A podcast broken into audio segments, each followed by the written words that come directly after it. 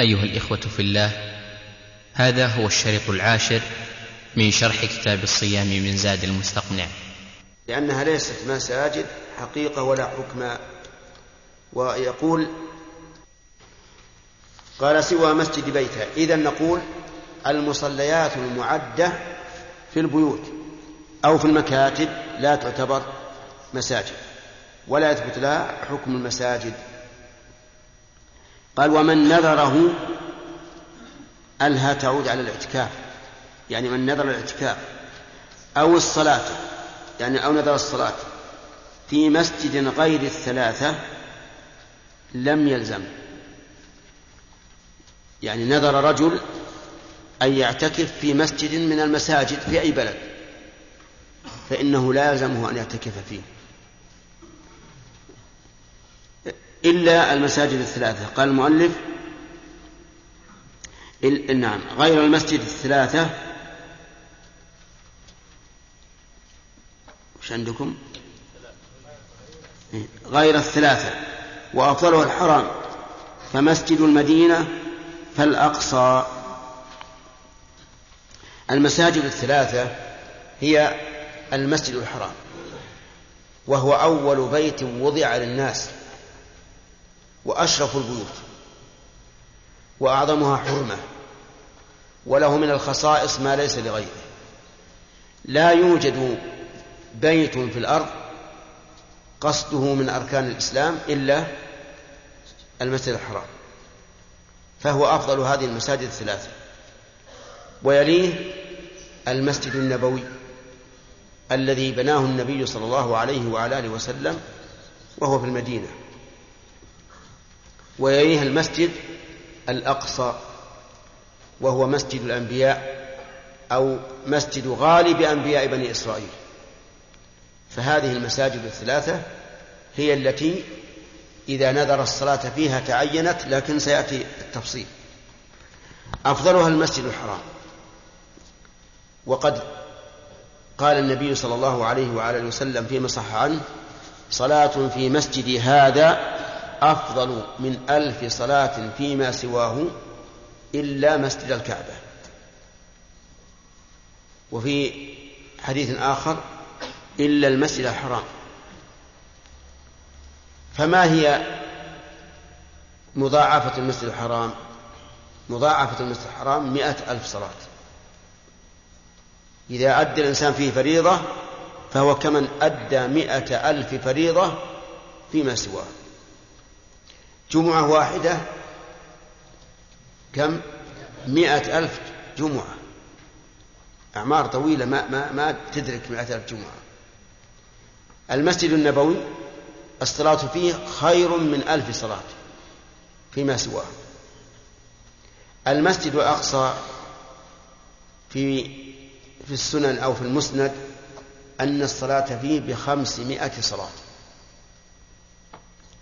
فهذه ترتيب المساجد الثلاثة. ثم ها هنا بحث.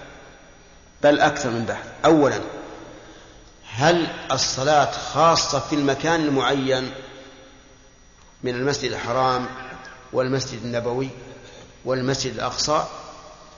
أو كل ما ما حوله فهو مثله؟ نقول أما المسجد الأقصى فليس له حرم. ليس له حرم بالاتفاق.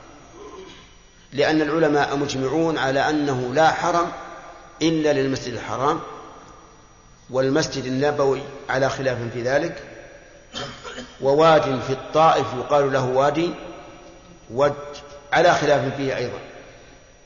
وما عاد هذه الثلاثة الأماكن فإنها ليست بحرم بالاتفاق. ولا أحد يقول بأن المسجد الأقصى له حرم كحرم المدينة أو كحرم مكة. حرم المدينة. نعم. المسجد النبوي. التضعيف خاص في المسجد الذي هو البداية المعروفة. لكن ما زيد فيه فهو منه. والدليل على أن ما زيد فيه فهو منه أن الصحابة رضي الله عنهم صلوا في الزيادة التي زادها عثمان رضي الله عنه مع أنها خارج المسجد الذي كان على عهد النبي صلى الله عليه وعلى آله وسلم. فما زيد فيه فهو منه. ولو كبر فهو منه. بقينا في المسجد الحرام. المسجد الحرام فيه خلاف بين العلماء. هل إن المراد بالمسجد الحرام كل الح... كل الحرم أو المسجد الخاص؟ الذي فيه الكعبة. يقول صاحب الفروع إن ظاهر كلام أصحابنا يعني الحنابلة أنه خاص في المسجد الذي فيه الكعبة فقط. وأما المسجد الحرام أما بقية الحرم فلا يثبت له هذا الفضل. وقال بعض بعض العلماء إنه أي جميع الحرم أي جميع الحرم يثبت له هذا الفضل. ولكل دليل. رحمك الله.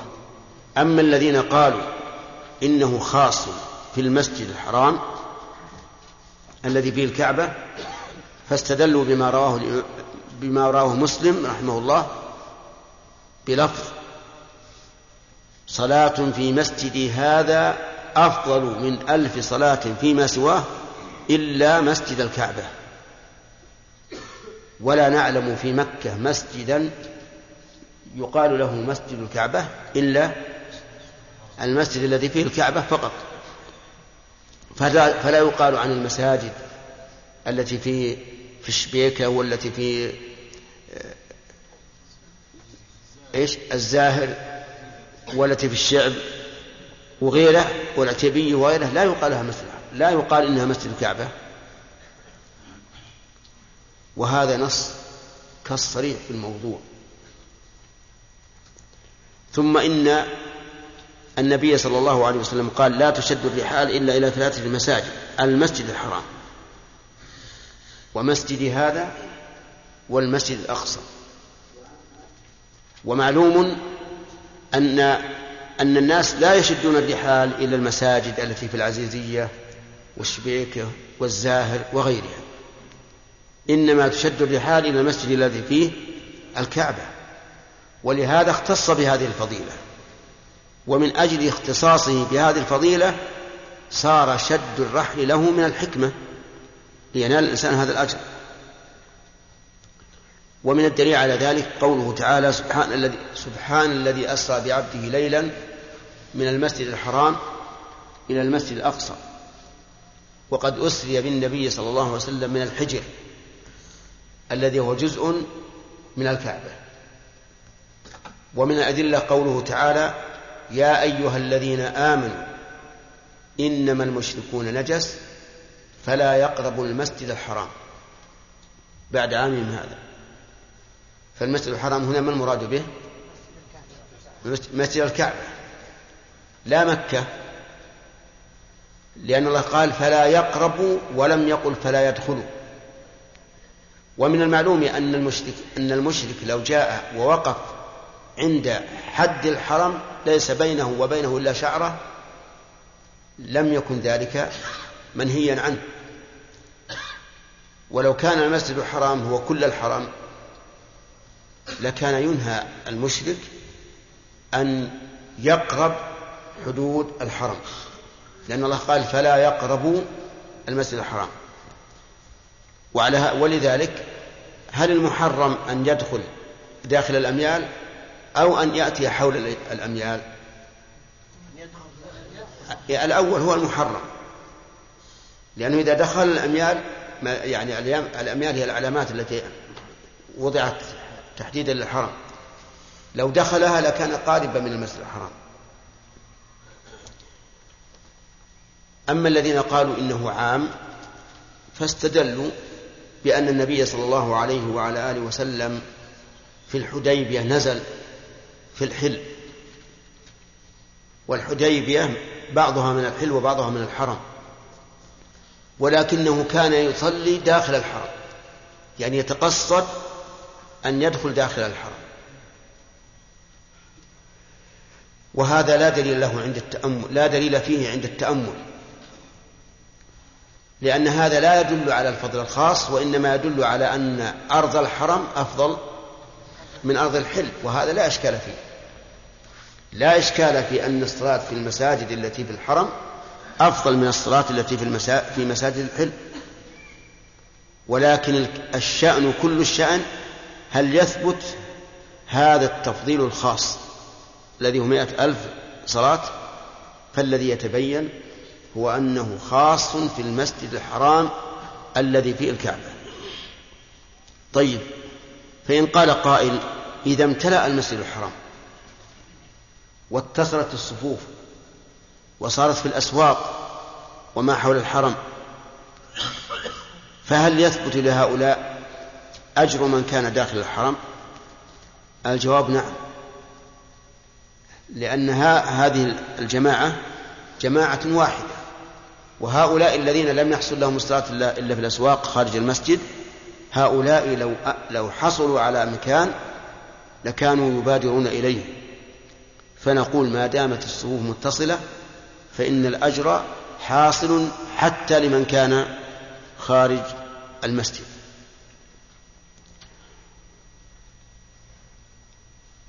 المسجد النبوي قلنا إنه باتفاق فيما نعلم أنه خاص في في مسجد النبي صلى الله عليه وسلم وما زيد فيه فهو منه المسجد الأقصى كذلك خاص بالمسجد لا في كل مساجد القدس خاص في في مسجد الصخرة أو ما حوله حسب اختلاف الناس فيه ولكنه لا يشمل جميع المساجد في في فلسطين. يقول المؤلف أفضلها المسا... أفضلها الحرام فمسجد المدينة فالأقصى قال لم يلزمه الجملة هنا جواب إيش؟ جواب من؟ يعني من نذر الاعتكاف أو الصلاة في مسجد غير المساجد الثلاثة لم يلزمه فيه أي في المسجد الذي عينه ثم قال المؤلف وأفضلها نعم وإن عين الأفضل لم يجز فيما دونه. وقوله رحمه الله لم يلزمه لم يلزم ظاهر كلامه الإطلاق. حتى لو كان تعيينه للمسجد الذي نظر الاعتكاف فيه أو الصلاة لمزية شرعية ككثرة الجماعة وقدم المسجد لأن كثرة الجماعة مزية. وقدم المسجد مزية ولهذا قال العلماء المسجد العتيق أفضل من المسجد الجديد لتقدم الطاعة فيه. ولكن في النفس من هذا شيء. نقول إذا عين المسجد لمزية شرعية فإنه لا يتنازل عنه إلى ما دونه في هذه المزية ولهذا قالوا لو عين المسجد الجامع واعتكافه يتخلله جمعة لم يجزه في مسجد غير جامع لماذا؟ لأن لأن مسجد الجامع له مزية وهو أنه تجمع فيه تقام فيه الجمعة ولا يحتاج المعتكف إلى أن يخرج إلى مسجد آخر. ولأن التجميع في هذا المسجد يؤدي إلى كثرة الجمع. فالصحيح في هذه المسألة أن نقول غير المساجد الثلاثة إذا عينه لا يتعين إلا إيش؟ إلا لمزية شرعية. فإنه يتعين لأن النذر يجب الوفاء به ولا ولا يجوز العدول إلى ما دونه. يقول المؤلف وإن عين الأفضل لم يجز في غير فيما دونه وعكسه بعكس إن عين الأفضل أي أفضل؟ المساجد الثلاثة لأن المؤلف قال أفضلها الحرام فمسجد المدينة فالأقصى إذا عين المسجد الحرام لم يجز في المدينة ولا في بيت المقدس. وإن عين المدينة جاز فيها وفي مسجد مكة المسجد الحرام. وإن عين الأقصى جاز فيه وفي المدينة وفي المسجد الحرام. طيب. و و ولهذا يقول المؤلف وعكسه بعكسه. يعني من نذر الأدون جاز في الأعلى والدليل على هذا أن رجلا جاء يوم الفتح إلى النبي صلى الله عليه وعلى آله وسلم وقال إني نذرت إن فتح الله عليك مكة أن أصلي في بيت المقدس. شكرا لله. فقال صلها هنا. فسأله فقال صلها هنا. فسأله الثالثة فقال شأنك شأنك إذا.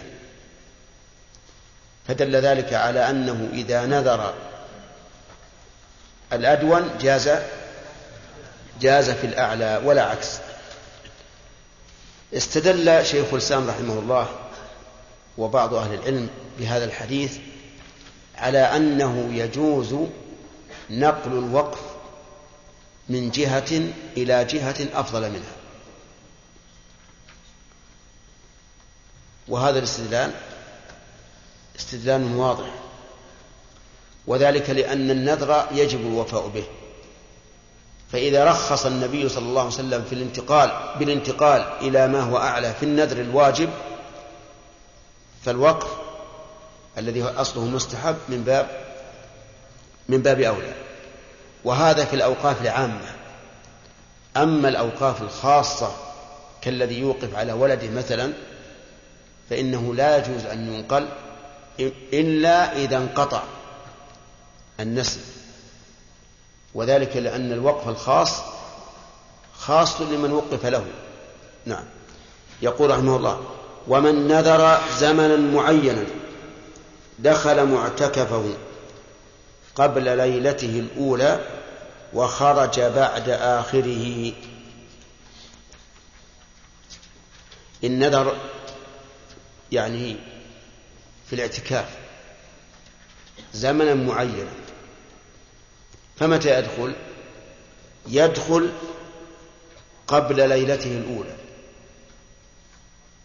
فإذا نذر أن يعتكف العشر الأول آه نعم. العشر الأول من من رجب. متى يدخل؟ عند غروب الشمس من آخر يوم من جماد الثانية. وإذا نذر أن يعتكف العشر الأواخر من رمضان متى يدخل؟ لا ما هو ليلة تسعة ما هو بيوم تسعة عشر. ليلة العشرين إذا غابت الشمس يوم العشرين دخل. لا. لا. يوم العشرين. إيه. يعني يدخل يوم عشرين بالليل. إذا غابت الشمس يوم عشرين. هذا قال دخل معتكفه قبل ليلته الأولى وخرج بعد آخره. يخرج إذا غربت الشمس من آخر يوم من الزمن الذي عينه. طيب إذا نذر أن يعتكف هذا الأسبوع ويشير إلى أسبوع مقبل بأن قال لله علي نذر أن أعتكف الأسبوع القادم متى يدخل بغروب الشمس يوم الجمعة. ومتى يخرج؟ بغروب الشمس ليلة الخميس ولا ليلة السبت؟ نعم أي نعم ليلة السبت. لأنه لا يتم أسبوعا إلا بتمام سبعة أيام. ولا يتم سبعة أيام إلا إذا بقي إلى غروب الشمس من ليلة الجمعة. طيب وهل يلزمه التتابع؟ نقول إذا نذر زمنا معينا لزمه التتابع. ضرورة التعيين تعيين الوقت. فإذا قال لله على نذر أن أعتكف هذا أن أعتكف الأسبوع القادم لزمه التتابع. لله علي نذر أن أعتكف العشر الأول من شهر كذا يلزمه التتابع. لله علي نذر أن أعتكف الشهر المقبل يلزمه التتابع ضرورة التعيين. أما إذا نذر عددا قال أنا أعتكف عشرة أيام.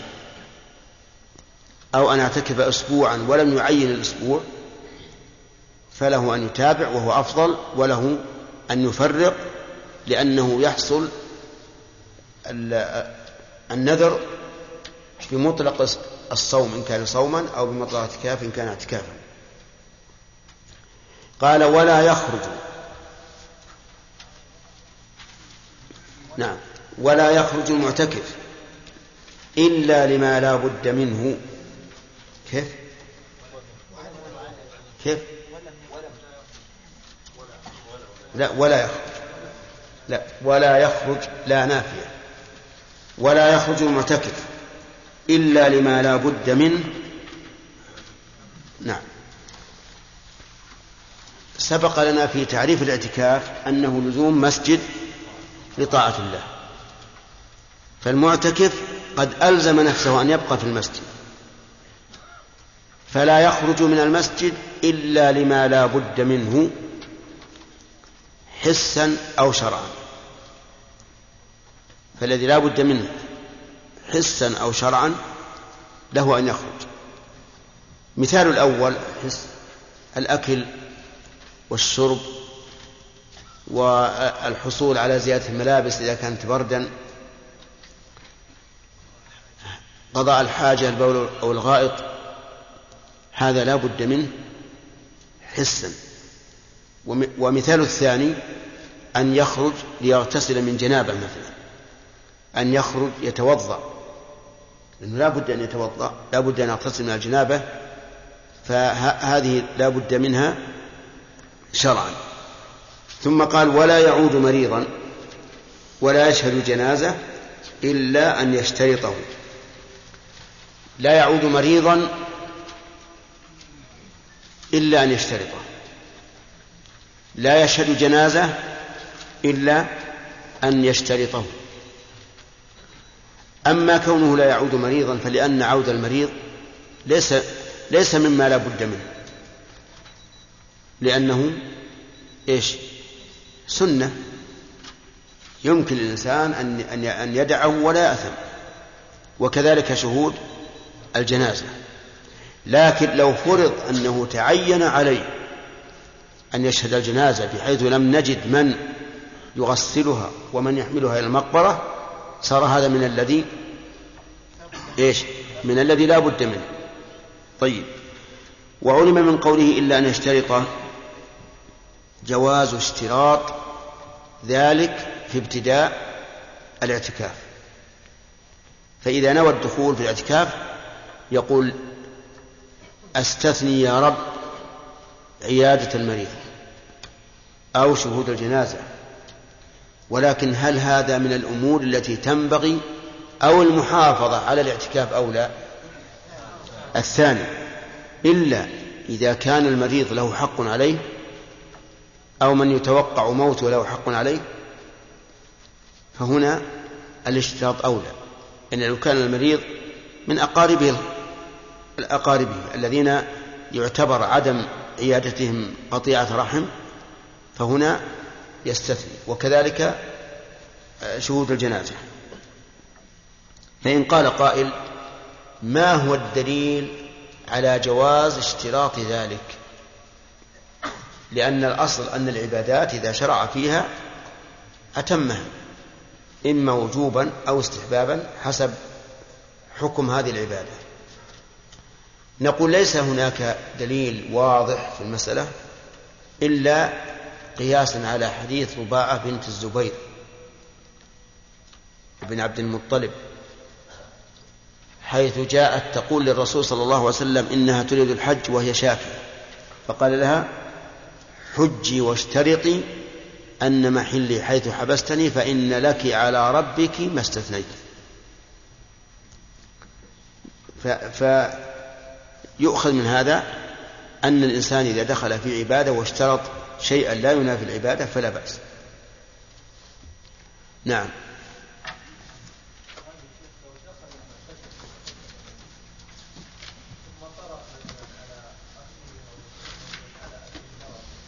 نعم.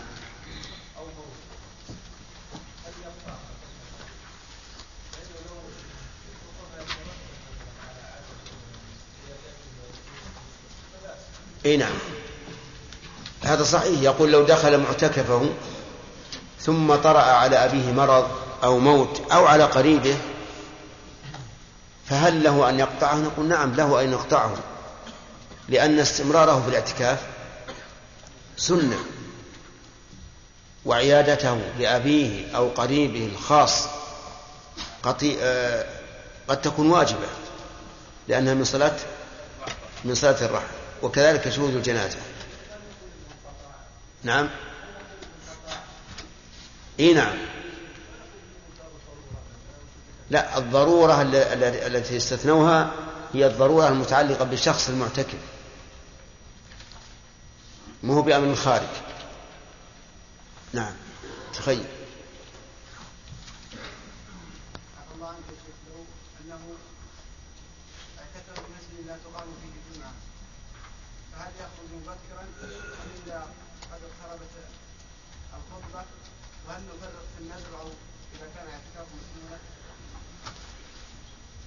السؤال سمعتموه؟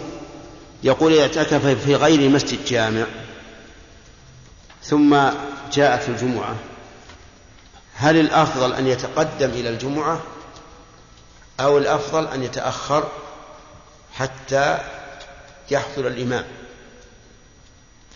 نقول هذه فيها احتمالان الاحتمال الأول التقدم لأن هذا مما يشرع للجمعة فهو كما لو خرج للاغتسال للجمعة إذا قلنا بأنه مستحب. ويحتمل أن يقال التقدم إلى الجمعة السنة فهو أمر له منه بد فلا يتقدم بل ينتظر حتى حتى يحضر الإمام لأنه لم يلزم بالحضور إلى المسجد. وهو عندي محل تردد. نعم. إي نعم. نعم. نعم. نعم اتخاذ مصلى في البيت. طلبه عتبان بن مالك رضي الله عنه من النبي صلى الله عليه وعلى آله وسلم وحضر النبي عليه الصلاة والسلام إلى بيته وصلى فيه ليتخذ عتبان هذا المكان مصلى. وهذا فيه فائدة وهو حماية هذا المكان من أن تصيبه النجاسة أو الأذى وأيضا بعد الصبيان عنه بعد الصبيان عنه إذا عرفوا أنه مصلى. نعم. شيخ بارك الله فيك. ها هنا ثلاث مسائل. نعم. المصنف على أن الاعتكاف في غير المساجد الثلاثة جائز. نعم. في سنن ابن ماجه بسند صحيح قال رسول الله صلى الله عليه وسلم لا اعتكاف إلا في المساجد الثلاثة. فكيف أجبنا عن هذا بارك الله فيك. أنا ما كنت حاضر. ما كنت حاضر. ارجع للشريط طيب ثانيا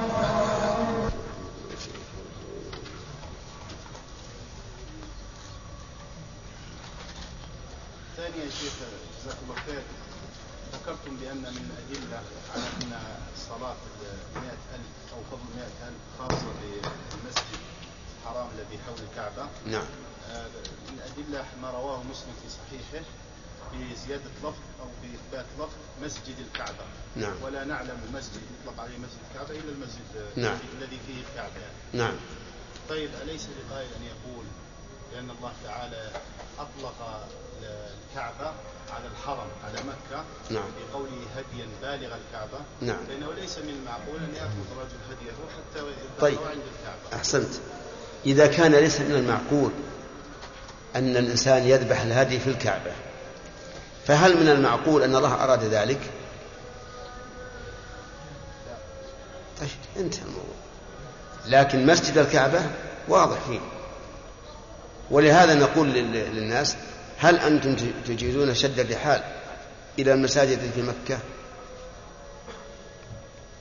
واللفظ واحد المسجد الحرام. طيب والثالث؟ يا شيخ الثالثة أن بالنسبة للوقت ذكرت أن شيخ الإسلام ابن تيمية أخذ من حديث النبي صلى الله عليه وسلم لما قال للرجل أنتم تسمحون لي أنا حقيقة استرسلت معه أعطيته ثلاث أسئلة. نعم. إذا سمع طيب. الآن ما بقي إلا جواب أتيت بالسؤال. نعم. أخذ من قول النبي صلى الله عليه وسلم لرجل صلي. إي نعم نعم. أخذ على أنه على أنه يجوز نقل الوقف أي عن نص الواقف فهل يجوز يعني إذا أوقف الواقف وقفا على طلبة علم مثلا غير متزوجين نعم. أن يجعل القاضي هذا النص للمتزوجين نعم. لأنهم ممكن أحوج وأفضل هل يجوز هذا؟ نعم. يعني اشتراط أن يكون المستحق أعزب؟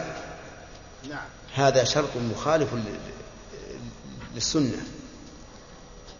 فإن النبي صلى الله عليه وسلم أمر بالزواج. وإذا قلنا لا يستحق هذا الوقف إلا الأعزب بقي الناس لا يتزوجون. يعني هو مدعاة إلى عدم التزوج. فهذا الشرط غير صحيح. ولهذا يجوز أنه, أنه يعطي المتزوج إذا كان في حاجة. نعم. إذا نوى اعتكاف العشر من رمضان نقول يدخل آه، في عند غروب الشمس ليلة العشرين. نعم. فهنا يعتكف آه، 21 يوم. يوم العشرين؟ يعتكف 21 11 يوم. سلام كيف يعتكف 11 يوم؟ يوم العشرين. لا ما هو ما هو ليلة 19 ما هو بيوم 19 ليلة العشرين. إذا غابت الشمس يوم العشرين دخل. ليلة العشرين. لا. ها؟ لا يوم العشرين. نعم. صحيح الآن؟ ها؟ لا إذا كان كذلك صح. يعني يدخل يوم 20 بالليل. إذا غابت الشمس يوم عشرين. ليلة واحد وعشرين.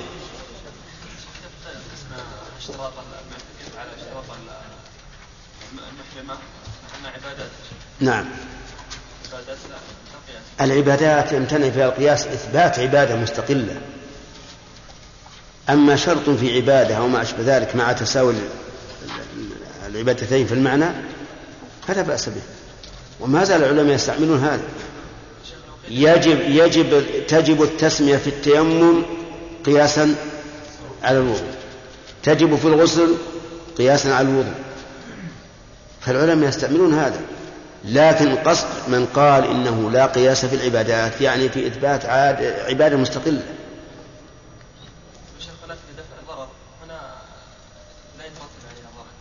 كيف؟ نعم. لتدفع ضرر. نعم. لكن هنا هي تخشى الا الا تتم. أين تخشى الا تتم. ما يكون فرق يا شيخ هذا؟ ما ما فرق صحيح فرق لكنه مو مو مؤثر. مو مؤثر. نعم. قلنا بأن عند نظر اعتكاف في المسجد فيه مزية شرعية. إيه. إيش؟ ما خالف قطاع الطريق موجودين. هل في بعض شيخ المساجد يوجد فيها مسجد داخل المسجد للنساء خاصة إيه. ويوضع له دراسيات أحيانا المعتكف يا شيخ يحتاج إلى الخروج لدورة المياه. بإمكانه أن يدخل دورة المياه اللي في المسجد هذه اللي حقت دورة النساء. لكن يخشى يا شيخ أنه يوجد في المسجد امرأة مثلا لا لا هذا يخرج يخرج ما في بأس. يخرج إلى الدورة الثانية. ما لم يتيقن أنه خالف نعم. شيخ إذا قلنا بأن يجوز الاعتكاف في المسجد فيه مزية شرعية فيجب أن يعتكف بهذا أنه يحصل جواز شد الرحال غير مسجد لا سلام لا. المراد المسجد اللي ما يحتاج إلى شد رحل لكن في بلده أي في بلده نعم. صلاة فضيلة الصلاة في المساجد الثلاثة عامة في صلاة الفرض والنفل أم هي خاصة؟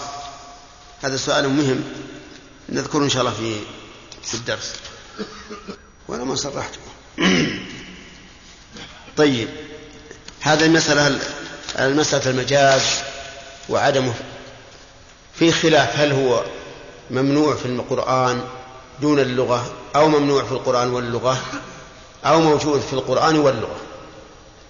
فيها ثلاثة أقوال القول الأول أنه لا مجاز لا في القرآن ولا في اللغة بناء على أن ما يحصل به تعيين المعنى فهو حقيقة.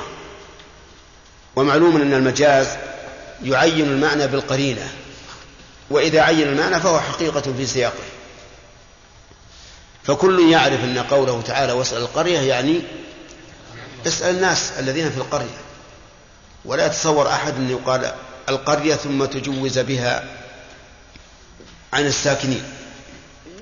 ومثل قوله تعالى وما كنا مهلك القرى إلا وأهلها ظالمون. المراد بالقرى هنا المساكن. فالسياق يعين المعنى. فمن قال إنه متى تعين المعنى فهو حقيقة في سياقه وإن كان يستعمل في غير هذا المعنى في سياق آخر. قال لا حقيقة لا لا مجاز لا في القرآن ولا في اللغة. ومن العلماء من منع المجاز في القرآن دون اللغة مثل الشنقيط رحمه الله محمد الأمين وله رسالة في منع المجاز في القرآن. ومنهم من قال المجاز موجود في القرآن وفي اللغة. والمسألة ما فيها خطورة يعني الخلاف في هذا ما فيه خطورة إلا في في باب الصفات في باب صفات الله عز وجل. حيث تسلط المعطلة بهذا الكلام يعني بإثبات المجاز على نفي صفات الله. وإلا فما ما فيه ذاك الخطورة. بعضهم قال في القرآن فيه خطورة لأن المجاز يجوز نفيه ولا ولا شيء في القرآن يجوز نفيه.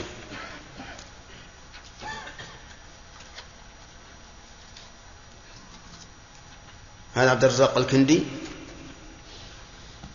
نعم يقول هل نفهم من توجيه الرسول صلى الله عليه وسلم لعمر الوفاء بنذره أن نذره قبل إسلامه منعقد ويلزمه الوفاء به بعد إسلامه. نعم نفهم من هذا. لأن النذر يصح حتى من الكافر. والبقية لا حظ لهم.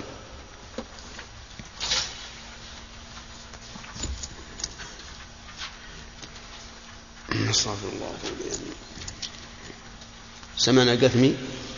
أقرأ.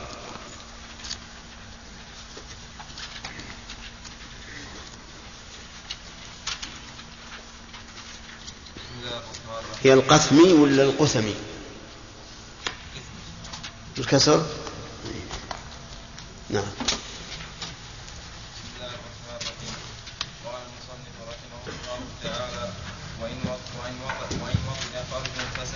إن وطأ. لا وطئ. في فرج عندكم فرج؟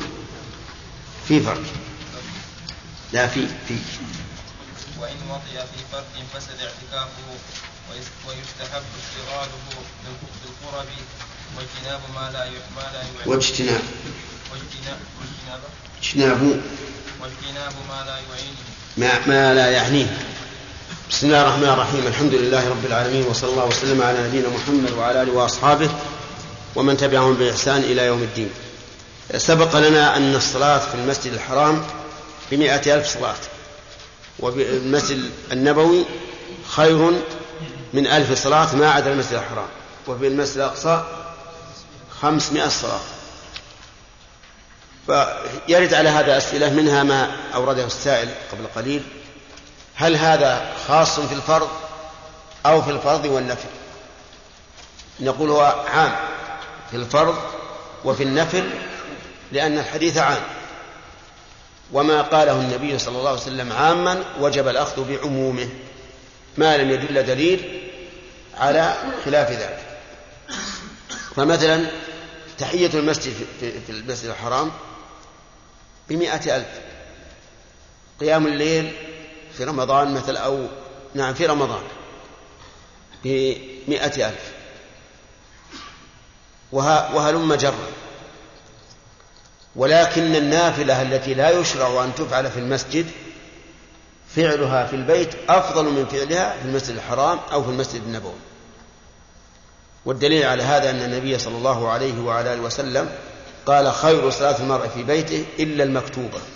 أو قال أفضل صلاة المرء في بيته إلا المكتوبة وأنه هو صلى الله عليه وسلم كان يتنفل في بيته. فإذا قال قائل كيف تكون في البيت أفضل؟ وهي هنا أكثر بالكمية. قلنا لكنها أفضل من حيث الكيفية. ومن المعلوم أن الجبل أكثر من مليون حصاة بمقدار النواة مثلا. وعلى هذا فتفضيلها في البيت من حيث الكيفية أفضل منها عددا في المسجد. المسألة الثانية هل تضاعف بقية الأعمال كما تضاعف الصلاة؟ نقول الأصل في تقدير الثواب إلى إلى الشارع. فإن قام دليل واضح على ذلك فإنه يعمل به. وإلا فالأصل أن ثواب الأعمال واحد في جميع الأماكن. ما لم يوجد دليل. لكن وجد دليل في من صام رمضان في في في مكة لكنه ضعيف. أنه يضاعف الصيام في مكة إلا أنه ضعيف. والعلماء رحمهم الله قالوا إن قاعدة لكن لا لم يتضح لي دليلها. أن الحسنات تضاعف في كل زمان ومكان فاضل.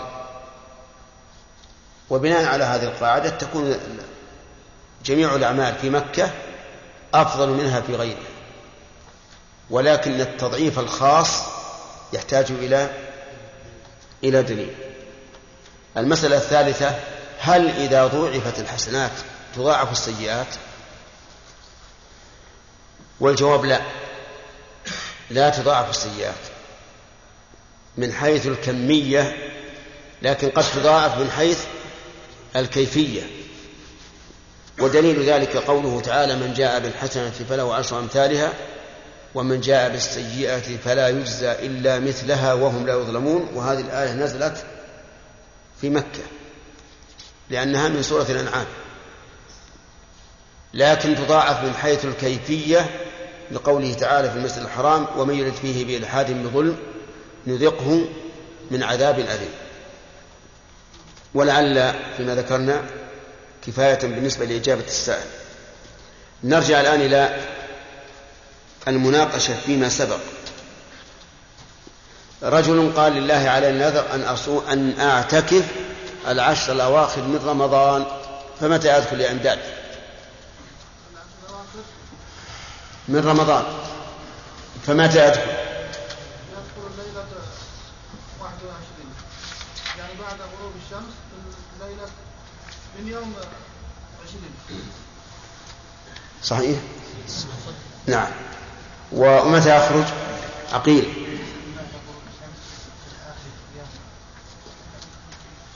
من آخر يوم من العشر. يعني ليلة العيد لا تدخل في هذا. طيب. صحيح. إذا نذر أن يعتكف عشرة أيام فهل يلزمه التتابع؟ كمال. إذا نذر عشرة أيام. ليش؟ لأن عشرة أيام تصلح أن تكون مفرقة وتصلح أن تكون متتابعة. مطلقا. من لازمه مطلقا. إلا إذا قال يعني في العشر الأواخر. لا لا. دعني إذا عين أيام معلومة.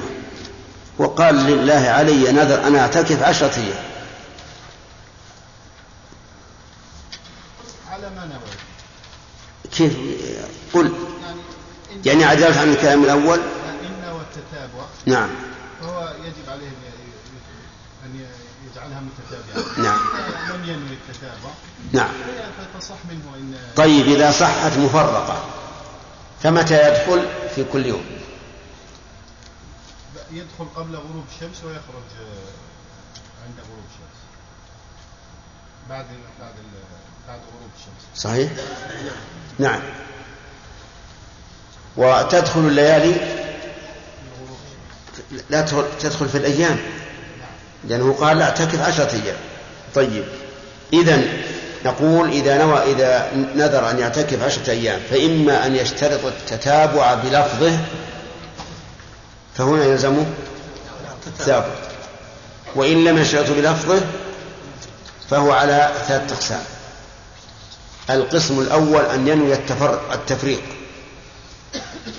فلا تلزمه إلا مفرقة. والثانية أن ينوي التتابع فتلزمه متتابعة. والثالث أن يطلق. فلا تلزمه متتابعة لكن إذا تتابع فهو أفضل لأنه أسرع في إبراء ذمته. أما إذا نذر أياما معينة كالعشر الأول أو الآخر أو أو أول أسبوع من الشهر أو ما أشبه ذلك فيلزم التتابع خروج المعتكف للبيع والشراء يا خالد. رجل صاحب دكان اعتكف خالد المزين اعتكف وصار يخرج الساعة يعني بعد طلوع الشمس ساعة فإذا قرب الظهر رجع إذا صلى العصر ذهب إذا قرب المغرب رجع. ما تقول؟ ما ما يجوز إيش؟ لا يجوز مو هذا من ابتغاء فضل الله؟ إيه له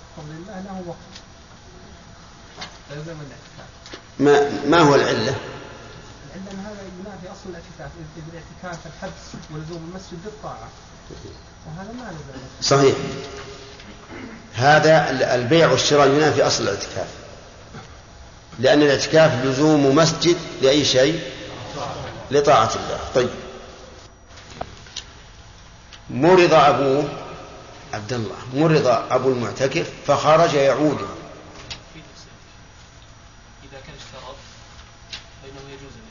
كيف يشترط؟ بالصحيح أول ما دخل ممكن يشترط يقول إن مرض اليتيم نعم. قد يشترط فيقول إن إن مرض لي قريب فلي أن أعوده. وإن لم يشترط؟ لم يجوز. لم يجوز مع أن الاعتكاف نفل. لا أنا أقول نفل. إذا كان نافع فإنه يخرج ويبقى نعم. صحيح. لأن هذا له منه بد. طيب أيما أولى الآن؟ لو سألك أيما أولى فضلك. أن أذهب اقلب. وأعود أبي أو أبقى في الاعتكاف. الأولى أن يعود أباه. ولو بطل اعتكافه مرض أبوه عبد الله مرض أبو المعتكف فخرج يعود. إذا كان اشترط فإنه يجوز. كيف يشترط؟ بالصحيح أول ما دخل ممكن يشترط يقول إن مرض اليتيم نعم.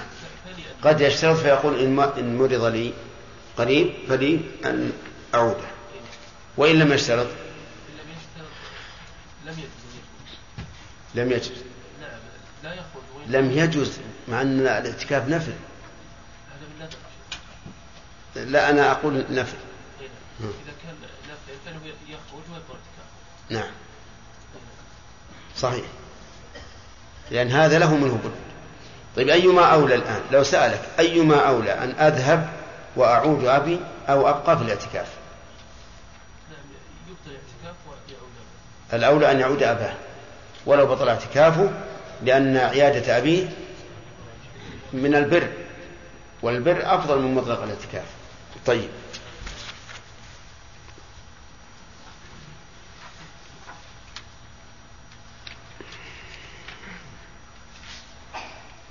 ناخذ درس الجديد قال المؤلف رحمه الله وإن وطئ في فرج إن وطئ الفاعل يعود على المعتكف.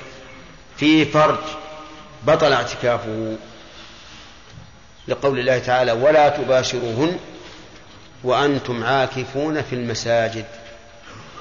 وهذا نهي صريح في أنه لا تجوز مباشرة النساء حال الاعتكاف.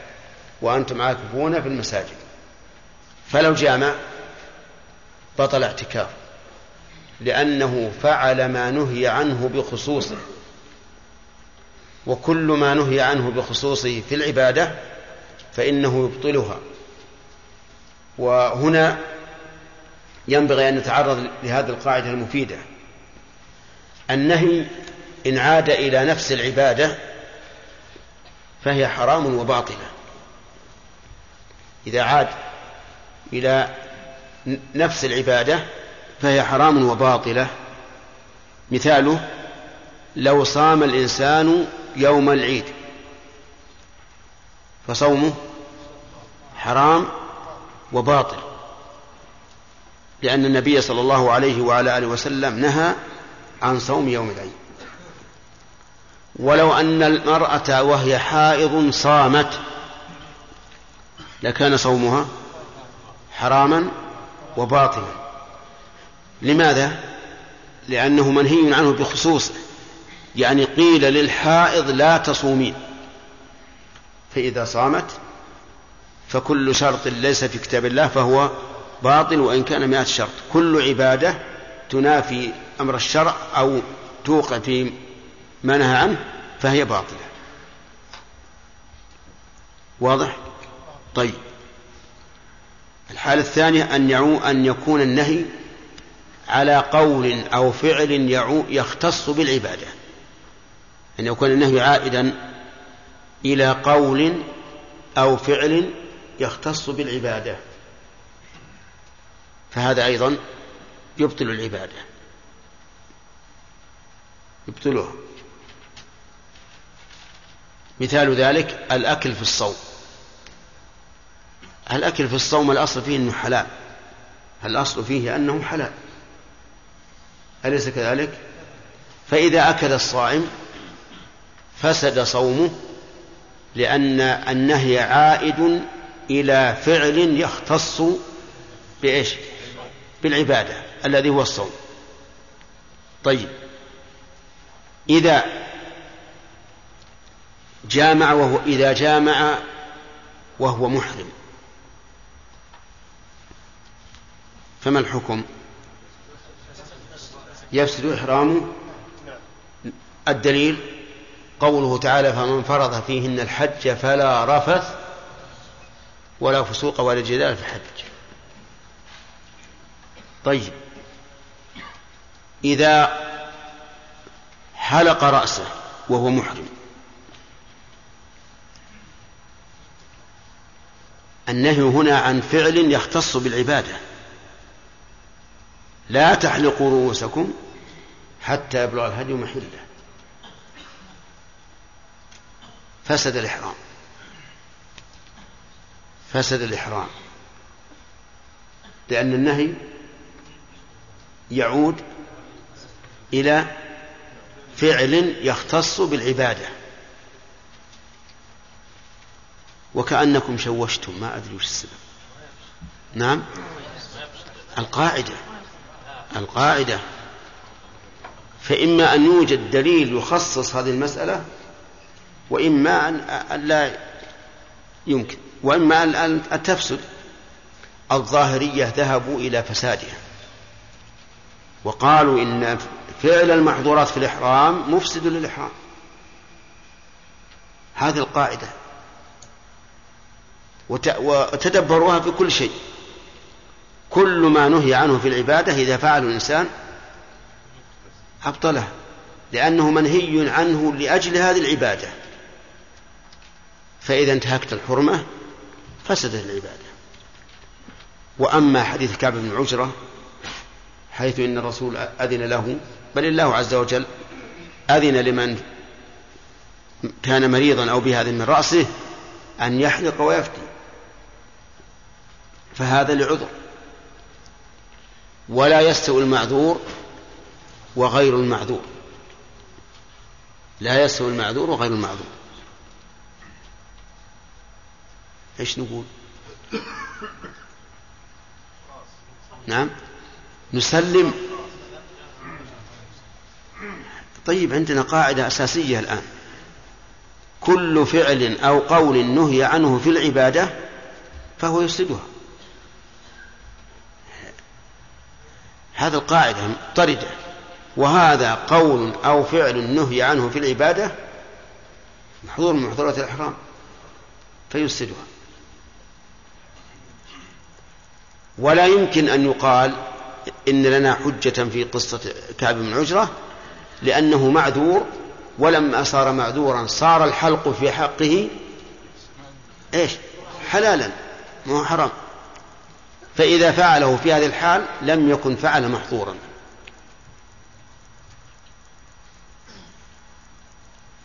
هذا. نعم. إيه؟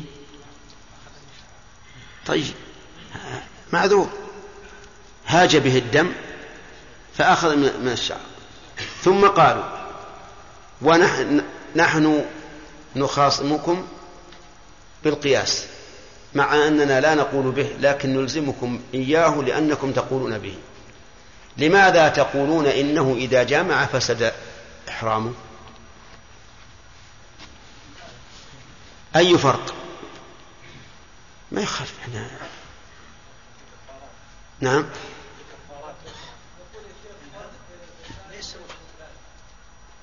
نعم. بين إيش؟ بين الفساد بين كون هذا فاسدا وبين كونه باطلا لا هذه مسألة ثانية. التفريق بين الفساد والبطلان شيء آخر. على كل حال نعم. شيخ بارك الله فيك. ذكرتم قبل هذا أن الفقهاء قالوا إلا في الحج لأن التكلف مشقة وجاءوا لا لا ما هو هذه. هذه ذكرنا في جواز آه، الخروج من النفل. قلنا إلا الحج. نقول هذا الحل ينطبق على القاعدة. إيه؟ لكن نستثني إلا ما دل الدليل على عدم البطلان. على أنه؟ إلا ما دل الدليل ها. به على عدم البطلان. طيب. ما هو الدليل؟ مثاله حلق الشعر إيش؟ لقول الله تعالى. بس هم يخالفوا هم يقولون نحن معكم إذا كان لعذر. نحن معكم إذا كان لعذر. لكننا نجيبهم بما جاء في القرآن.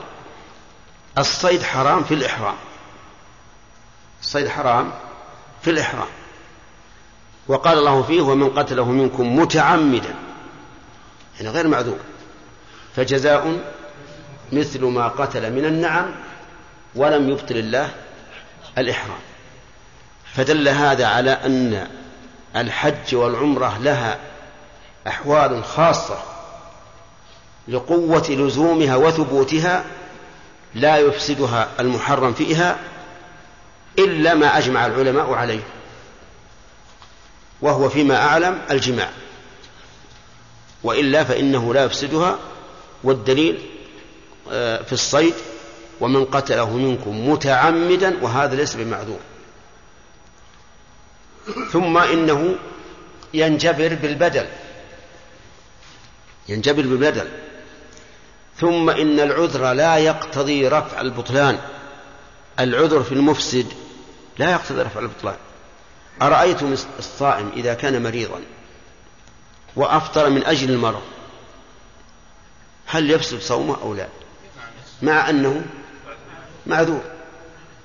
فلهذا تبين أن أهل الظاهر رحمة الله عليهم أول ما يسمع الإنسان حجتهم نعم ينبهر. ينبهر يقول هذه حجة لا, لا, لا مناص منها. لكن عندما يتأمل يتبين له إذا وفقه الله عز وجل للبيان وإن كان قيادته سهلة مشى. لكن إذا إذا إذا تأمل وجد أن الفقه كل الفقه في الذين يتبعون الدليل ظاهره ظاهره وباطنه ويحملون النصوص الشرعية بعضها على بعض حتى تتلائم ولذلك أنا أرى أن الظاهرية لهم حجج قوية لكنها على اسمها. إيش هي؟ ظاهرية. وأن الإنسان إذا تعمق وجد أن ما ذهب إليه الفقهاء المعنيون بالمعاني هو الصواب في الغالب. طيب إذن القاعدة اللي ذكرنا نرجع إلى قاعدتنا لا بعد نضيع. إيش القاعدة؟ أنه إذا نهي عن شيء في العبادة فعل أو قول وهو يختص بالعبادة النهي فإنه يفسدها. تمام؟ طيب. مثلنا بإيش؟ بالأكل والشرب في الصيام. الأكل والشرب حلال لكن في الصيام حرام فإذا فعل بطلت الكلام في الصلاة. الكلام في الصلاة حرام دائما. خاص. هذه الصلاة لا يصلح فيها شيء من كلام الناس. فإذا تكلم الإنسان في الصلاة ولو بكلام يحمد عليه ولو بأمر معروف ونهي عن منكر بطل الصلاة. لأن النهي إيش؟ خاص بالصلاة. حتى لو كان مما يجب كالأمر بالمعروف والنهي عن المنكر إذا تكلم في الصلاة بطلت. الثالث إذا كان النهي عاما إذا كان النهي عاما فإن القاعدة أنه لا يبطل العبادة. إذا كان النهي عام عاما في العبادة وغيرها فإنه لا يبطلها. انتبهوا. الغيبة للصائم. إذا اغتاب الصائم فالغيبة حرام. لكن لا تبطل الصيام. لماذا؟ لأن التحريم عام. التحريم عام فلا يبطل الصوم. طيب صلى في أرض مغصوبة. صلى في أرض مغصوبة. حكم الصلاة؟ القاعدة. القاعدة الصحيحة لأنه لم يرد النهي عن الصلاة. لو قال لا تصلوا في أرض مغصوبة فصلى قلنا ها؟ لا تصح. لا تصح. ليش؟ لأنه نهي عن الصلاة بذاتها بعينها. طيب توضأ بماء مغصوب. إيش القاعدة؟ تقتضي أن يكون الوضوء صحيحا لأن التحريم عام. استعمال الماء المغصوب في الطهارة في غسل الثوب في الشرب في غسل أي شيء حرام. في التحريم عام فلا يوجب بطلان بطلان الوضوء. لا يوجب بطلان العبادة. واضح الآن؟ طيب. آه لو صلى وهو محدث. ها. لا تصح. ليش؟ لأن هذا شيء نعم هو فقط شرط لكن أيضا ترك واجب. ووقوع في نهي عنه لا صلاة بغير وضوء. فتكون الصلاة غير صحيحة. وعلى هذا فقس. فصار عندنا الآن ثلاث قواعد. إذا عاد النهي إلى ذات العبادة نعم فهي حرام ولا تصح. إذا عاد النهي إلى فعل شيء أو قول شيء يختص بالعبادة أفسدها. إذا عاد النهي إلى شيء عام في العبادة وغيرها فإنه لا يبطلها. نعم. طيب صلى في المقبرة. صلى في المقبرة. لا تصح؟ ليش؟ لأن فيه نهي خاص. فيه نهي خاص. الأرض كلها مسجد إلا المقبرة والحمام طيب. صلى إلى قبر. يعني جاء القبر قبلته. لا تصح. ليش؟ لأن نهي عن عن نفس الصلاة. لا تصلوا إلى القبور. وعلى هذا فقس. هذه هي القاعدة المفيدة. الآن نرجع إلى الاعتكاف. رجل تزوج حديثا وهو شاب وليكن زواجه ليلة تسعة عشر من رمضان. نعم. ودخل المعتكف ليلة إحدى وعشرين وكأنه اشتاق إلى أهله فذهب إلى أهله وجامع. ما حكمه؟ باطل الاعتكاف طيب. اشترط لأنه حديث لأنه حديث حديث عهد بعرس اشترط عند دخوله في الاعتكاف أن ينام مع أهله. شرط. ليش؟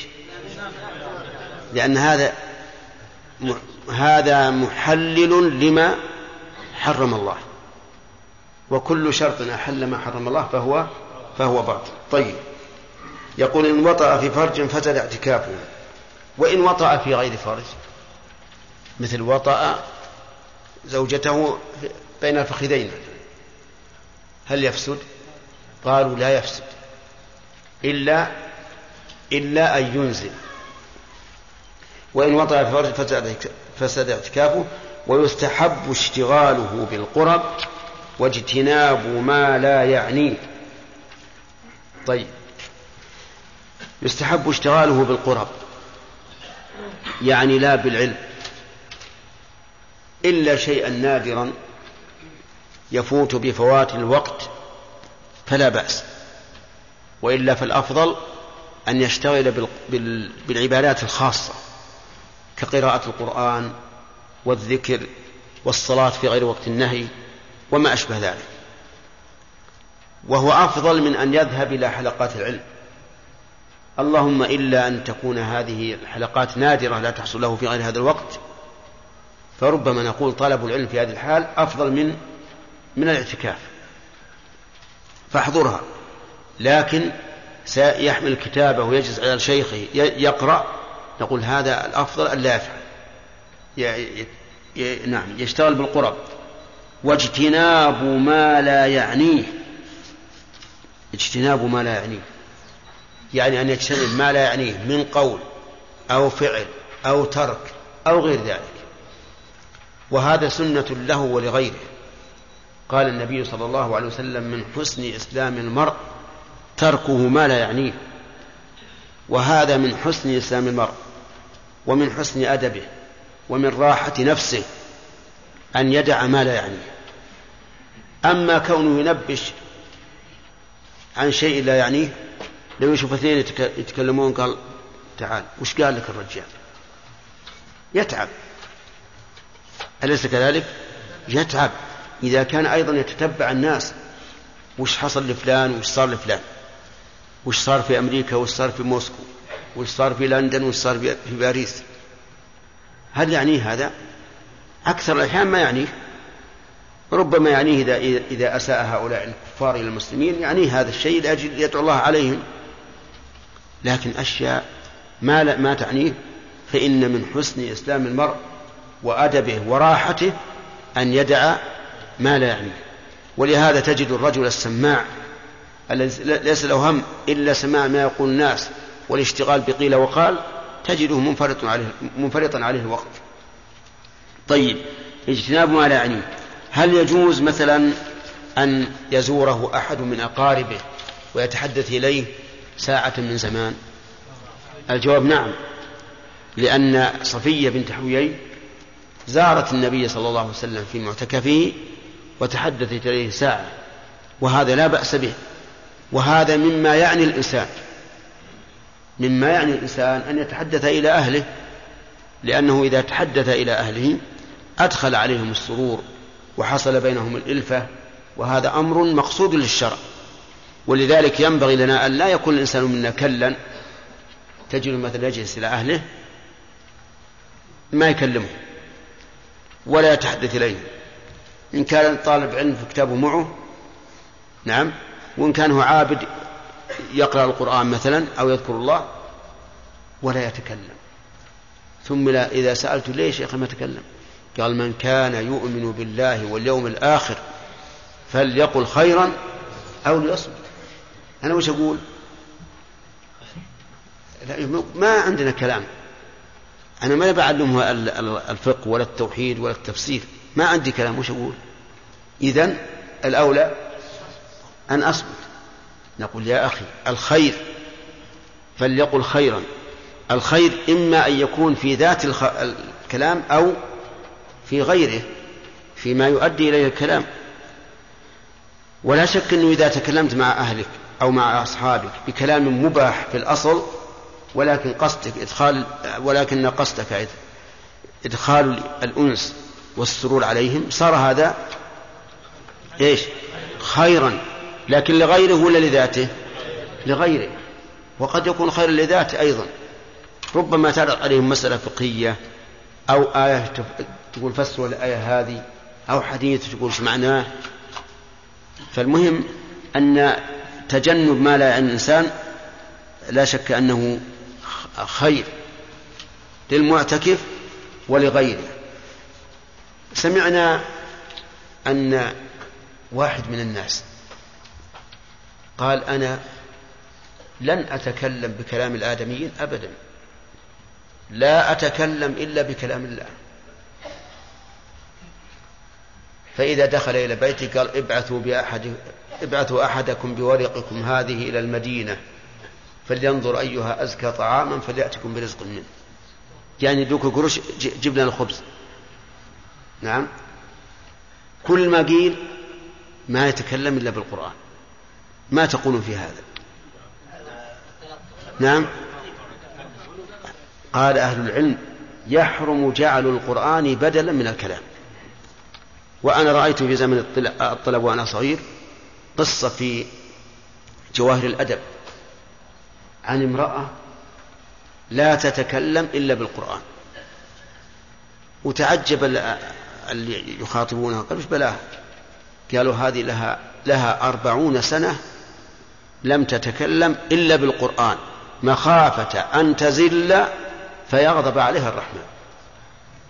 ماذا نقول نحن؟ نقول هي زلت الآن. هذا زلل. القرآن لا يجعل بدلا من الكلام. لكن لا بأس أن يستشهد الإنسان بالآية على قضية وقعت. كما يذكر عن النبي عليه الصلاة والسلام أنه كان يخطب فخرج الحسن والحسين يعثران بثياب لهما فنزل فأخذهما وقال أظن صدق الله إنما أموالكم وأولادكم فتنة. فالاستشهاد بالآيات على الواقع إذا كانت مطابقة تماما لا بأس به. نعم. خالد؟ كيف كانت القبة والضم وما شابه ذلك المباشرة فيما دون الفرض غير ممكن للاعتكاف مع أنه ينافي إيه. هم يقولون إن إن قوله تعالى لا تباشرهن يراد به الجماع. لكن مقدماته تحرم تحريم الوسائل لكنه إذا أمن على نفسه الجماع. كيف؟ إذا أمن على نفسه الجماع في الفرج نعم. معنى هذا أنهم يجوزون له قبله والضم وما ما تجوز؟ ما تجوز. لكنهم يعني يمنعونها لكن لو فعل لم يفسد اعتكافه إي نعم.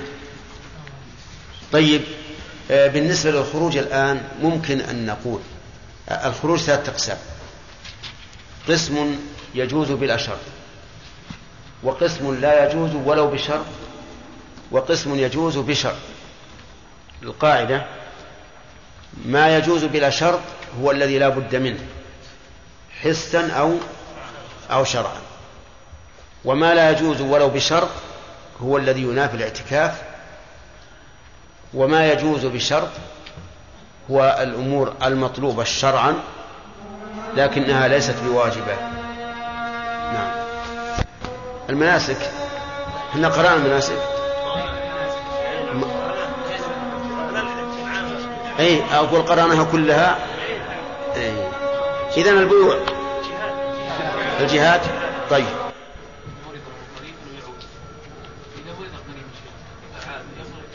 لا. لا ما هذا فائدة الاشتراط أنه لا يبطل ولو كان نذر نعم. ها؟ إي نعم بعض النساء في رمضان تصوم طيلة اليوم حتى إذا قرب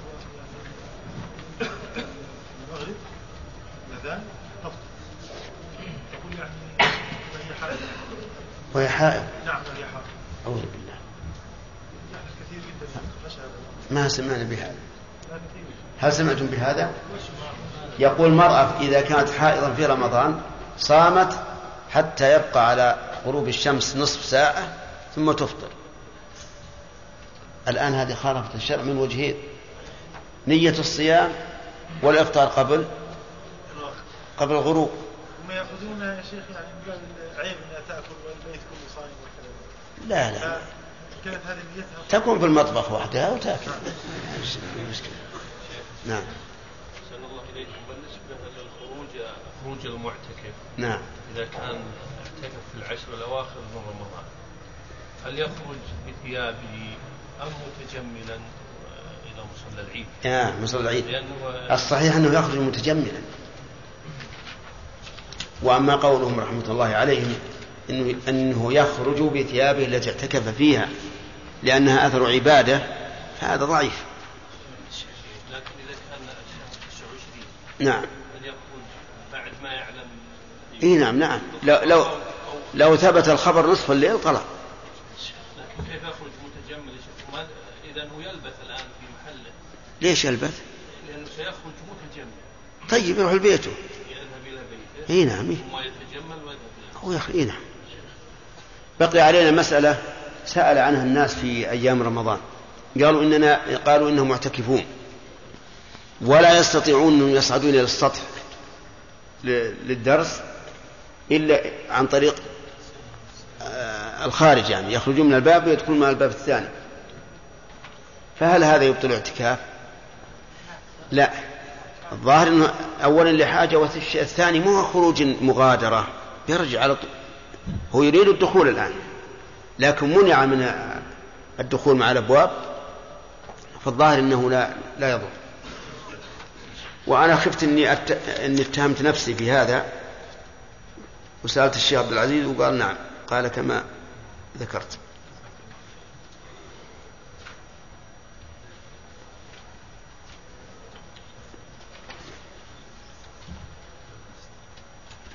هذا السائل عبيد الله يق- يقول إذا كان النهي عاما فلا يفسد العبادة فماذا نقول في شرب الخمر والزنا للصائم مع أن النهي هنا عام؟ ما وماذا نقول في الغيبة للمصلي؟ أو مثل واحد إذا قام يصلي وقام يلعن وهو يصلي. قال هذا النهي عام. ماذا تقولون؟ كلام هذا. هذا كلام وهذا أكل وشرب و وجماع. القاعدة أن هذا منهي, عنه بعينه في الصيام. منهي عنه بعينه. لكن ما ورد حديث مثلا أنه نهي عن الغيبة بعينها في الصيام نعم الفقهاء يقول الشيخ انه اذا قطع في فرج وهو معتكف كفر كفاره اليمين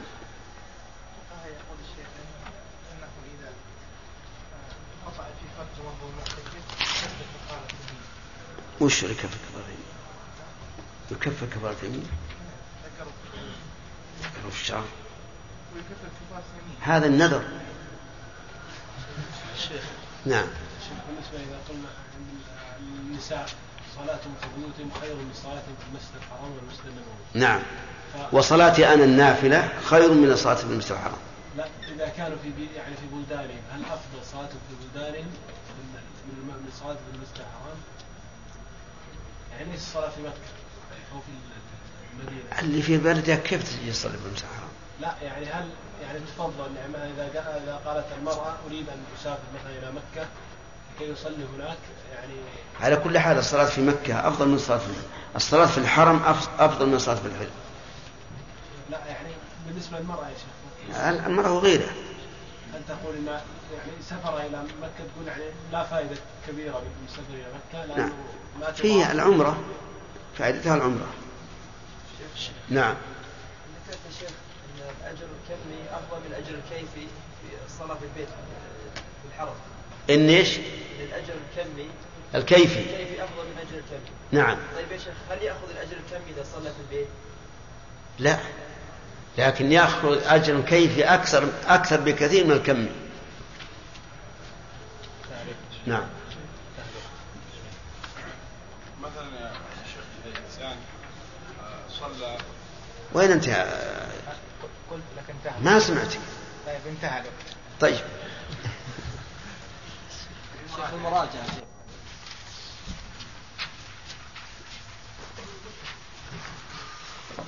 نزود بعد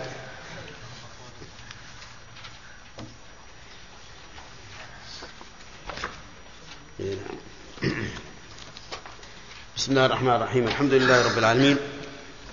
وصلى الله وسلم على نبينا محمد وعلى آله وأصحابه ومن تبعهم بإحسان إلى يوم الدين.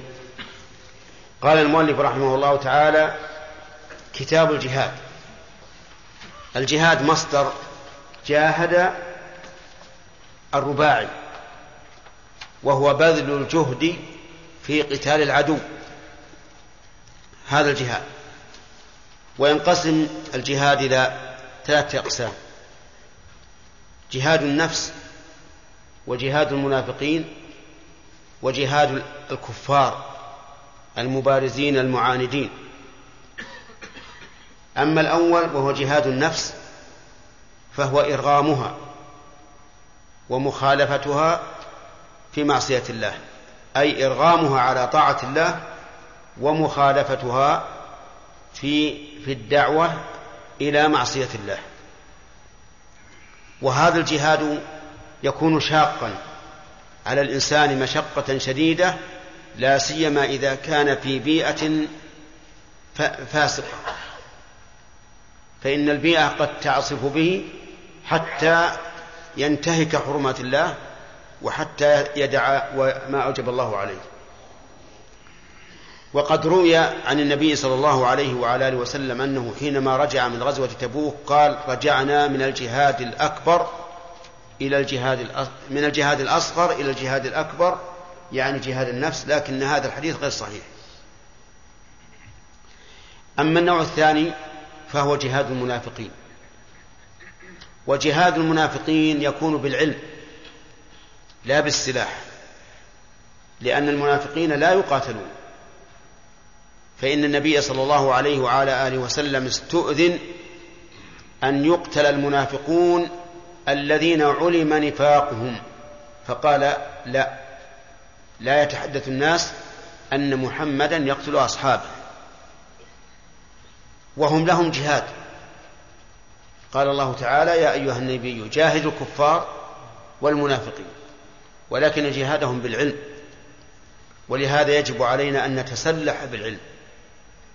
أمام المنافقين الذين يريدون الشبهات على دين الله ليصدوا عن سبيل الله. فإذا لم يكن لدى الإنسان علم فإنه ربما تكثر الشبهات والشهوات والبدع ولا يستطيع أحد أن يردعها الثالث جهاد المبارزين المعاندين المحاربين وهم الكفار الذين أعلنوا وصرحوا بالكفر. وهذا يكون بماذا؟ يكون بالسلاح وقوله تعالى وأعدوا لهم ما استطعتم من قوة قد يقال إنه يشمل النوعين جهاد المنافقين بالعلم وجهاد الكفار بالسلاح ولكن قول الرسول عليه الصلاة والسلام ألا إن القوة الرمي يؤيد أن المراد بذلك السلاح المقاتلة. الجهاد يقول المؤلف فرض كفاية. وفرض الكفاية هو الذي إذا قام به من يكفي سقط عن الباقين وصار في حقهم سنة. وهذا حكمه أما مرتبته في الإسلام فقد سماه النبي صلى الله عليه وعلى آله وسلم ذروة سنام الإسلام. ذروة سنامه. والسنام هو الشحم النابت فوق ظهر الجمل وذروته أعلاه وإنما جعله النبي عليه الصلاة والسلام ذروة سنام الإسلام لأنه يعلو به الإسلام ويرتفع به الإسلام كما أن سنام البعير كان فوق مرتفعا. فهو له مرتبة وله حكم. حكمه ومرتبته أنه ذروة سنام الإسلام. وقوله هو فرض كفاية لا بد له لا بد فيه من شرط وهو الكفاية. أي بأن يكون عند الإنسان أو عند المسلمين قدرة يستطيعون بها القتال. فإن لم يكن لديهم قدرة فإن إقحام أنفسهم بالقتال إلقاء بأنفسهم إلى التهلكة. ولهذا لم يوجب الله سبحانه وتعالى على المسلمين القتال وهم في مكة لأنهم عاجزون ضعفاء. فلما هاجروا إلى المدينة وكونوا الدولة الإسلامية وصار لهم شوكة أمروا بالقتال وعلى هذا فلا بد من هذا الشرط أن يكون عند المسلمين قوة يستطيعون بها الجهاد وإلا سقط عنهم كسائر الواجبات. لأن جميع الواجبات يشترط فيها القدرة لقوله تعالى فاتقوا الله ما استطعتم وقوله لا يكلف الله نفسا إلا وسعها إذا لا بد من القدرة. قال ويجب يعني يجب الجهاد إذا حضره. يعني يكون فرض عين إذا حضر الإنسان القتال. لقول الله تعالى يا أيها الذين آمنوا إذا لقيتم الذين كفروا زحفا فلا تولوهم الأدبار. ومن يولهم يومئذ دبرة إلا متحرفا لقتال أو متحيزا إلى فئة فقد باء بغضب من الله ومأواه جهنم وبئس المصير. وقد أخبر النبي عليه الصلاة والسلام أن التولي يوم الزحف من الموبقات حيث قال اجتنبوا السبع الموبقات وذكر منها التولي يوم الزحف إلا أن الله تعالى استثنى حالين الأولى أن يكون متحرفا لقتال بمعنى أن يذهب لأجل أن يأتي بقوة أكثر والثاني أن يكون منحازا إلى فئة بحيث يذكر له أن فئة من المسلمين من الجانب الآخر تكاد تنهزم فيذهب من أجل أن يتحيز إليها تقوية لها. وهذا الأخير بشرط هذا الأخير يشترط فيه أن لا يخاف على الفئة التي هو فيها. فإن خاف على الفئة التي هو فيها فإنه لا يجوز أن يذهب إلى الفئة الأخرى. طيب إذن يكون في هذه الحال إذا حضر إيش؟ واجبا فرض عين لا يجوز عنه الانصراف. الثاني إذا حصر بلده العدو إذا حصر بلده العدو يجب عليه القتال. دفعا عن البلد. وهذا يشبه من حضر الصف في القتال. لأن العدو إذا حصر البلد فلا بد من الدفاع إذ أن العدو سيمنع الخروج من هذا البلد وسيمنع الدخول إلى هذا البلد وسيمنع ما يأتي لهم من الأرزاق وغير, وغير ذلك مما هو معروف. ففي هذا الحال يجب أن يقاتل أهل البلد دفاعا عن بلدهم. الثالث قال أو استنفره الإمام. استنفره أي قال انفروا. والإمام الإمام هو ولي الأمر الأعلى في الدولة. ولا يشترط أن يكون إماما عاما للمسلمين. لأن الإمامة العامة انقرضت منذ أزمان متطاولة. والنبي عليه الصلاة والسلام قال اسمعوا وأطيعوا وإن تأمر عليكم عبد حبشي. فإذا تأمر إنسان على جهة ما صار بمنزلة الإمام العام وصار أمره نافذا وصار قوله نافذا وأمره مطاعا. وأنتم تعلمون أنه من عهد أمير المؤمنين عثمان بن عفان رضي الله عنه والأمة الإسلامية بدأت تتفرق. فابن الزبير في الحجاز وبنو مروان في الشام وبنو العباس المختار بن عبيد وغيرهم في في العراق. تفرقت الأمة. وما زال أئمة الإسلام يدينون بالولاء والطاعة لمن تأمر على ناحيتهم وإن لم تكن له الخلافة العامة. وبهذا نعرف ضلال من ضلال ناشئة نشأت تقول إنه لا إمام للمسلمين اليوم فلا بيعة لأحد. نسأل الله العافية. وهؤلاء لا أدري هل يريدون أن تكون الأمور فوضى؟ ليس للناس قائد يقودهم. هل يريدون أن أن يقال كل إنسان أمير نفسه؟ هؤلاء إذا ماتوا من غير بيعة فإنهم يموتون ميتة جاهلية والعياذ بالله.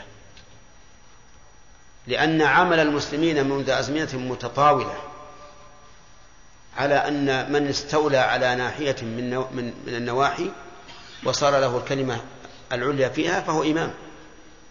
إمام فيها. وقد نص على ذلك العلماء مثل صاحب سبل السلام وقال إن هذا لا يمكن الآن تحقيقه وهذا هو الواقع. الآن في البلاد التي في ناحية واحدة تجدهم يجعلون انتخابات ويحصل صراع على السلطة ويحصل رشاوى وبيع ذمم وإلى غير ذلك. فإذا كان البلد الواحد لا يعني لا يستطيعون أن أن يولوا عليهم واحدا إلا بمثل هذه الانتخابات المزيفة فكيف بالمسلمين عموما؟ هذا لا يمكن. إذا نقول إذا استنفره الإمام وإمام كل ناحية من كان إيش؟ واليا عليها الذي له السلطة العليا في هذه الناحية. إذا استنفره الإمام وجب عليه الخروج. لقول الله تعالى يا أيها الذين آمنوا ما لكم إذا قيل لكم انفروا في سبيل الله إذ ثاقلتم إلى الأرض. أرضيتم بالحياة الدنيا من الآخرة؟ فما متاع الحياة الدنيا في الآخرة إلا قليل. إلا تنفروا. يعذبكم عذابا أليما ويستبدل قوما غيركم. وقال النبي صلى الله عليه وسلم إذا استنفرتم فانفروا. ولأن هذا من الناحية أدلة سمعية أدلة عقلية دليل عقلي لأن الناس لو تمردوا في هذه الحال على الإمام لحصل الخلل الكبير على على الإسلام. إذ أن العدو سوف يقدم ويتقدم إذا لم يكن إذا لم يجد من يقاومه ويدافع. بقي مسألة رابعة أو صورة رابعة إذا احتيج إليه إذا احتيج إليه. صار فرض عين عليه. كيف يحتاج إليه؟ يعني مثل هذا الرجل عندما عندنا دبابات أو طائرات لا يعرف قيادتها إلا هذا الرجل. حينئذ يجب عليه أن أن يقاتل. لأن الناس محتاجون إليه.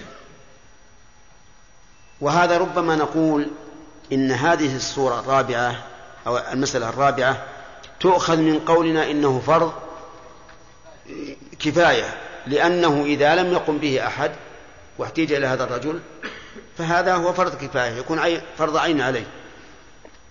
والحاصل أن الجهاد يجب في أربع مسائل. يجب وجوب عين في أربع مسائل. المسألة الأولى إذا حضر القتال والثاني إذا حصر بلده العدو والثالث إذا استنفره الإمام والرابع إذا احتيج إليه. وما عدا ذلك فهو أيها فرض الإخوة في ختام هذه المادة نسأل الله أن نلقاكم في لقاءات متجددة. مع تحيات مؤسسة الاستقامة الإسلامية للإنتاج والتوزيع في عنيزة. شارع هلالة رقم الهاتف والناسخة الهاتفية صفر ستة ثلاثة ستة أربعة ثمانية ثمانية ثمانية صفر والرقم الثاني صفر ستة ثلاثة ستة أربعة خمسة ثمانية ثمانية صفر ورقم صندوق البريد اثنان وخمسمائة وألف